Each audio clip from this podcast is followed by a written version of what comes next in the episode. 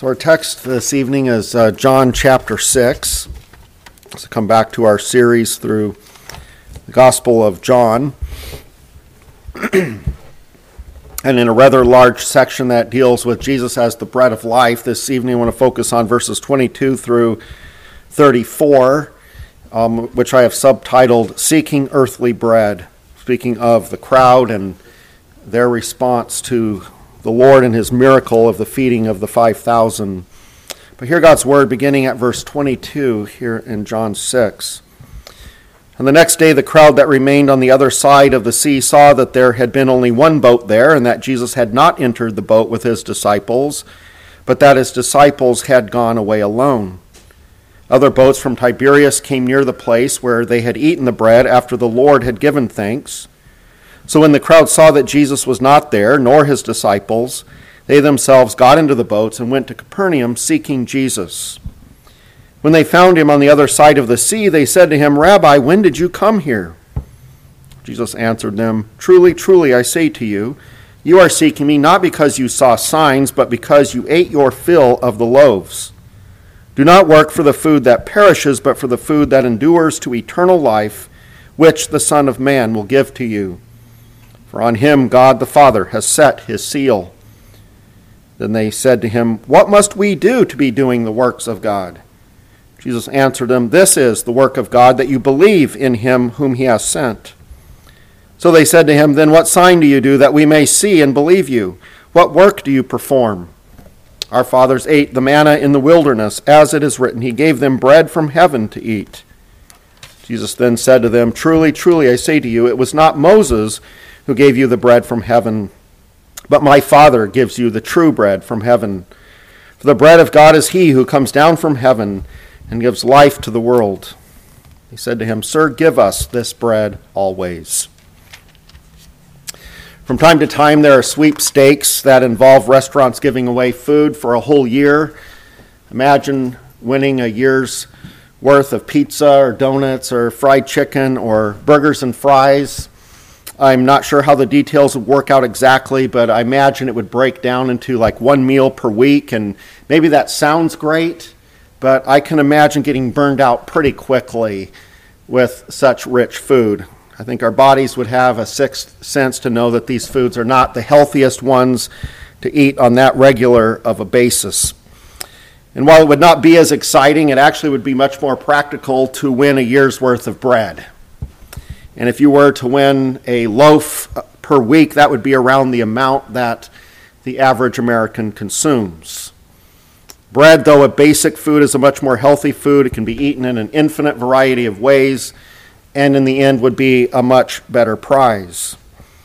Well, in Jesus' day, people ate so much bread, it was eaten on such a regular basis that it was considered a staple, virtually synonymous with food in general. So, for example, in the Lord's Prayer, we pray, Give us this day our daily bread. And we understand that this is a request for the basic necessities of food that our bodies need day by day to be healthy and to have the energy to do the work that we need to do. And in Jesus' day, that was essentially a request for bread. And when Jesus fed 5,000 men plus women and children with bread and fish, the five loaves that that boy had would have been enough for one meal for a regular sized family. Remember the parable of the persistent friend in Luke 11 who goes to his neighbor asking for three loaves for a guest who has arrived during the night. Bread was clearly a mainstay in the diet of people in Jesus' day.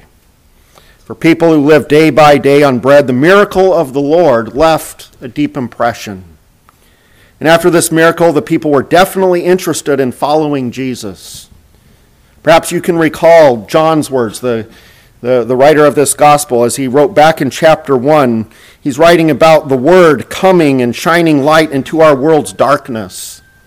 And John, in a summary way, wrote in chapter 1, verse 11 He came to his own, and his own people did not receive him.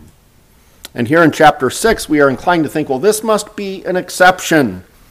Finally, people are recognizing Jesus' greatness. Finally, people are willing to be his disciples.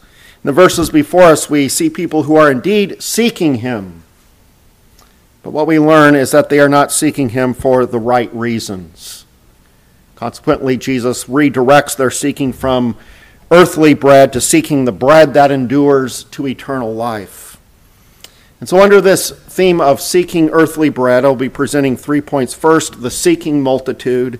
Second, the nature of their seeking exposed. And third, their seeking redirected. So we begin with the seeking multitude, and we're not surprised to learn that this crowd is looking for Jesus. The evening before, Jesus had fed them all from only five loaves and two fish, and it was evident to all who had eaten as much as they had wanted that something extraordinary had taken place. Jesus was indeed someone special, even the promised prophet, the Messiah. They had aspirations to make Jesus their king. But Jesus would have nothing to do with their earthly goals. And John simply reports that Jesus withdrew again to the mountain by himself. The other gospel writers fill in the details that Jesus dismissed the crowd and sent his disciples away by boat to the west toward Capernaum. Later, Jesus joined them, remember, by walking across the sea.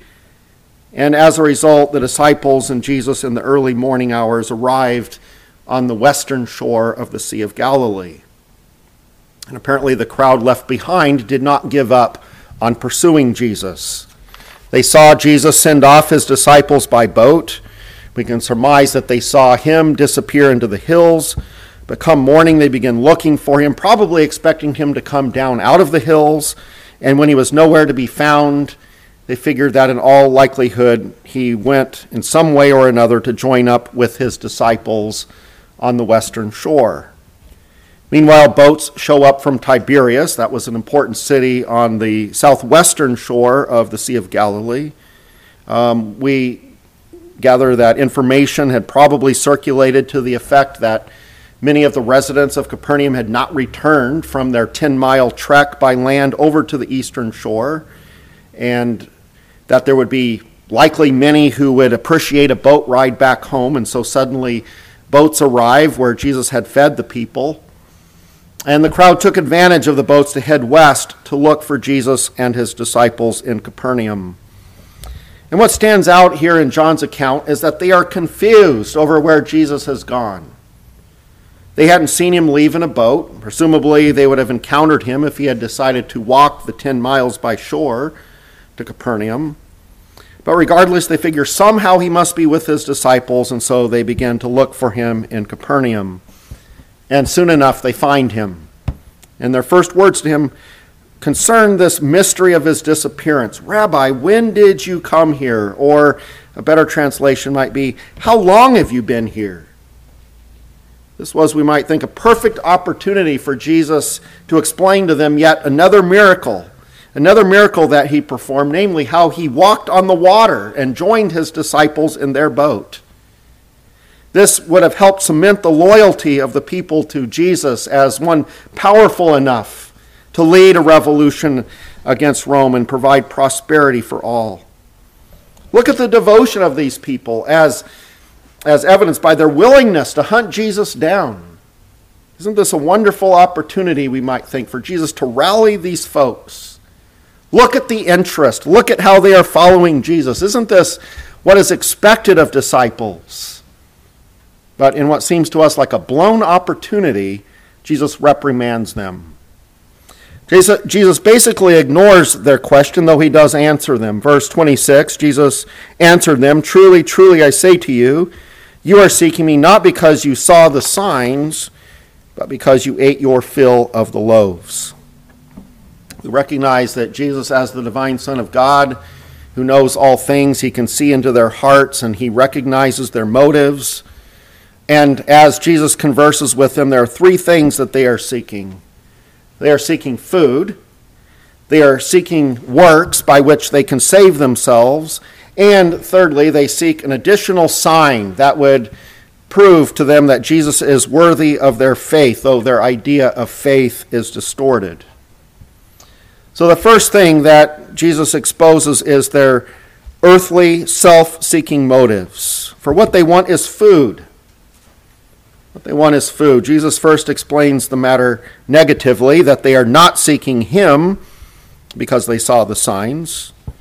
And uh, that the miracle Jesus performed is called a sign, indicates that this was done in order to point to spiritual realities. All of his miracles were meant to convey the truth that Jesus is the spiritual Messiah, the Son of God, come to deliver his people from their spiritual problems. But they're not seeking Jesus because they saw signs. They are seeking Jesus, as he explains, because he fed them. So Jesus straight out exposes the truth. They appreciated a free meal. It may be that they were hoping Jesus would continue to feed them. It would be like winning a sweepstakes of free groceries, and not just for one year, but ongoing.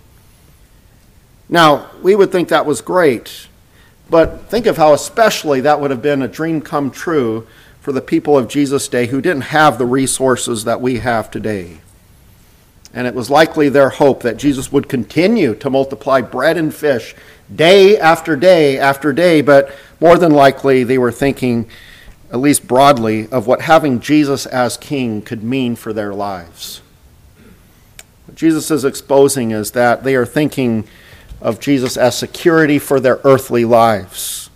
Signs point to spiritual realities, but they're not thinking spiritually. They are stuck in the physical realm. They want a king who will give them earthly prosperity, who will give them freedom from the oppression of Rome, who will give them food, who will give them a thriving economy, who will give them health, etc.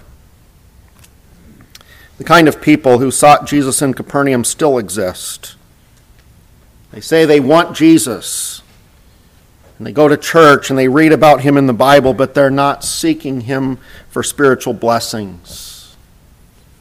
What about you? Are you seeking Jesus for spiritual blessings? There are so many who want a Jesus who gives them a life of ease and prosperity, a life marked by peace and good health. They are thinking of Jesus as the key to a good life, which he is, but they are not thinking of the spiritual life, a fellowship with God and with his people that begins now and concludes with being with Christ in heaven after death. They're thinking only of the problems of this life, and for them, prosperity is basically an earthly life free of stress. And so they want the Jesus of the so called prosperity gospel.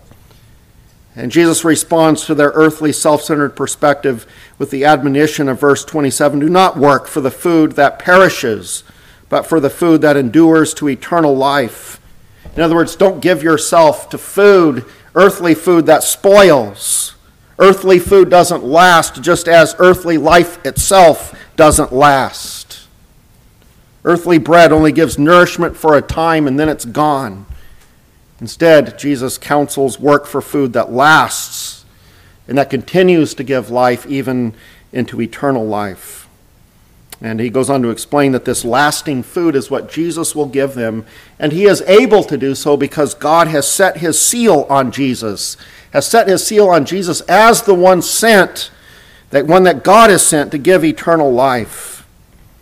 This seal is probably referring to how at Jesus' baptism the Spirit descended and landed upon Jesus, and the Father announced that Jesus was his beloved Son and told the people to listen to him. Jesus' words are the context for exposing another flaw in the crowd's seeking of Jesus, namely their belief that they will be saved by their good works rather than by faith in him. For having heard Jesus talk about working for food that endures, they, they immediately think that Jesus is talking about working to earn eternal life for themselves rather than trusting in Christ, they are trusting in themselves. And they want to know, though, what Jesus thinks they need to do. Their trust in good works is evident from their question in verse 28 What must we do to be doing the works of God? And Jesus the, answers them and tells them that the work that God would have them to do is believe in Him. And their response to Jesus' answer is the context for exposing yet another way they are not seeking Jesus in the correct way. When Jesus tells them that God would have them believe in him, their response is to demand a sign that would convince them of his credentials, of credentials to believe in him. So they want him to perform a miraculous work. And we wonder how they could possibly request such a thing when Jesus has just given them a sign of who he is. He's just miraculously fed this, this great crowd with but five loaves and two fish. They're, but they're, they're thinking of a sign uh, uh of something else as they go on to explain in verse 31. Our fathers ate the manna in the wilderness, as it is written, He gave them bread from heaven to eat. And Jesus clarifies what they meant in verse 32 when he says, It was not Moses who gave you the bread from heaven, but my Father. And so when they said he gave them bread, they were thinking of Moses. And so they want a sign that Jesus is as great or greater than Moses. Yes, the sign Jesus gave them, we might say, got him to stage one in the interview process, or maybe even further along, but they can now agree, at least, that he may be the prophet, he may be greater than Moses, but as proof, they want Jesus to do something more spectacular than Moses did. And what they are doing is comparing and contrasting Moses and Jesus. And they're reflecting upon how, in their minds, Moses gave them bread from heaven, while what did Jesus do? He gave them bread from existing bread and fish. And so, in the end, what is exposed is a seeking of Jesus for the wrong reasons. They seek him for earthly food. They seek him for advice on what good works they might do to earn God's favor. They seek him for a greater sign that will prove him greater than Moses. And so, in the end, it's clear they're not seeking him as the divine Messiah come to save them from sin. They are interested in Jesus, but they are not seeking him as the Savior whom God has provided, the one who is to be trusted for eternal life. All along the way, Jesus responds to their misdirected enthusiasm. They have sought him. Uh, they would gladly have him to be their king, but Jesus sees their motives and he knows their misdirected thinking and he admonishes them to change course. In response to their seeking him because they ate their fill of the loaves, Jesus says, Do not work for the food that perishes, but for the food that endures to eternal life, which the Son of Man will give to you. For on him God the Father has set his seal. J.C. Ryle, in his commentary, explains this admonition that the Lord gives not to work for the food that perishes. He says this Our Lord, we may be sure, did not mean to encourage idleness. It would be a great mistake to suppose this. Labor was ordained to be man's occupation after the fall. Labor is honorable to all men. What our Lord did mean to rebuke was that excessive attention to labor for the body while the soul is neglected, which prevails everywhere in the world. What he reproved was the common habit of laboring only for the things of time and neglecting the things of eternity, of minding only the life that now is and disregarding the life to come.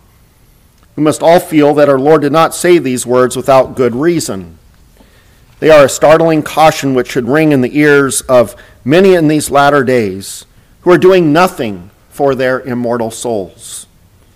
We should note what Christ advises he tells us to labor for the meat that endureth to everlasting life. He would have us take pains to find food and satisfaction for our souls. That food is provided in rich abundance in Him. But he that would have it must persevere in seeking it. How are we to labor? There is but one answer. We must labor in the use of all appointed means. And as I read that, I can go along with that. But then what he does next is to explain what are those means. And this is where I believe he goes wrong as he describes essentially laboring in religious exercises. He says, Read your Bibles like men digging for hidden treasure. Wrestle earnestly in prayer. Pay attention as you worship God. Fight daily against sin. And I agree that such labor, we can call it labor or work, belongs to living the Christian life as the way to grow in holiness.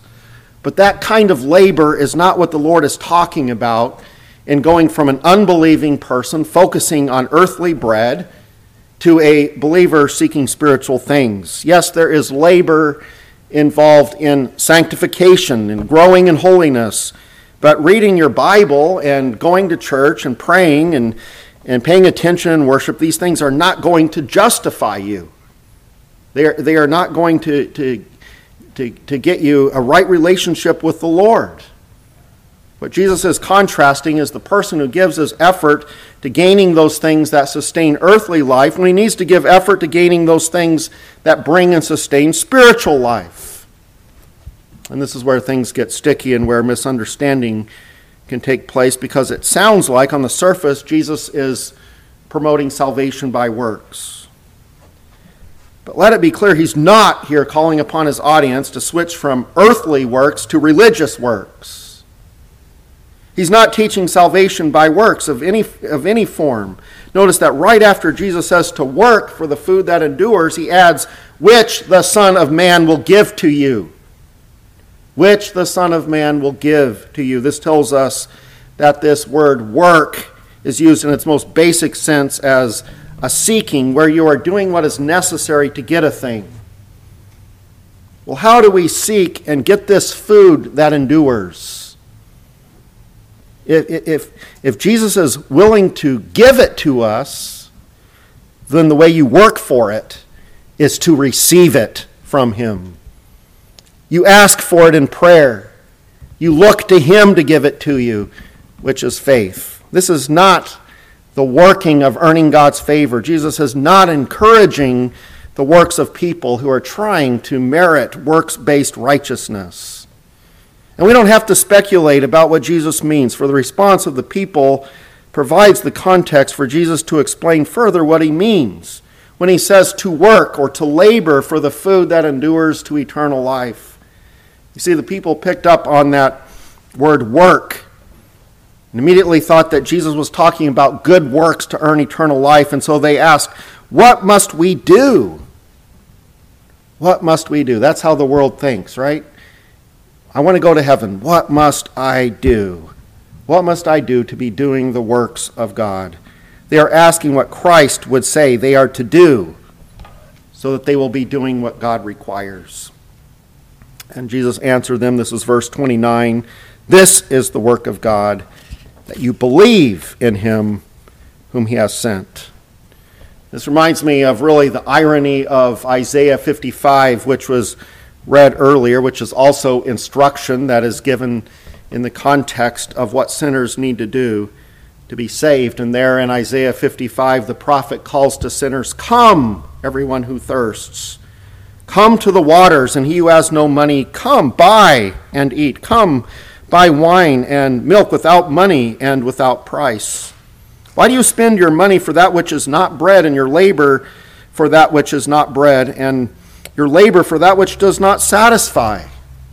Listen diligently to me, and eat what is good, and delight yourselves in rich food. Incline your ear and come to me.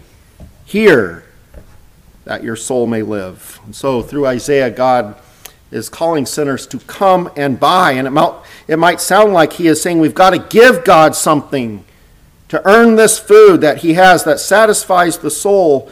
But he says to buy without money, buy that which has no price.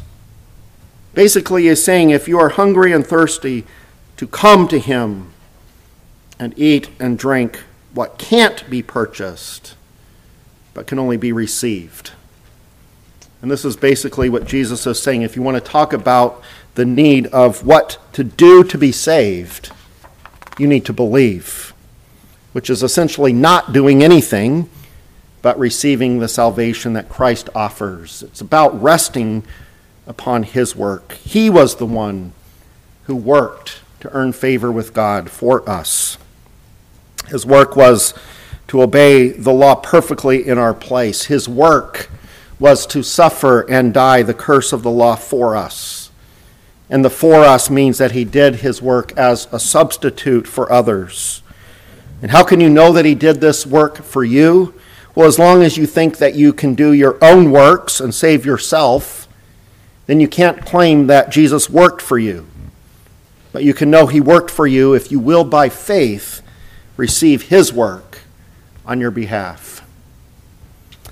But even with this clarification, notice Jesus' audience still doesn't understand his point, and their response is to ask him to prove his credentials. Then what sign do you do that we may see and believe you? What work do you perform? Our fathers ate the manna in the wilderness, as it is written, He gave them bread from heaven to eat. And so their response indicates that, don't you notice this, how they just latch on to like one word that Jesus says and, and, and go with that? Well, here they're latching on to Jesus' call to believe in Him. But what do they mean by believing? Their idea of belief in him seems to be no different than belief in Moses. Essentially, they believed in Moses by believing that he was sent from God and thus able to tell them how to be saved. Their idea of salvation was to follow the rules of the law given to them by Moses. And now they agree that Jesus is a powerful guy, but is he as great or greater than Moses? And again, we wonder how they can even be thinking such a thing, how they can be ignoring the miracle that Jesus has just performed.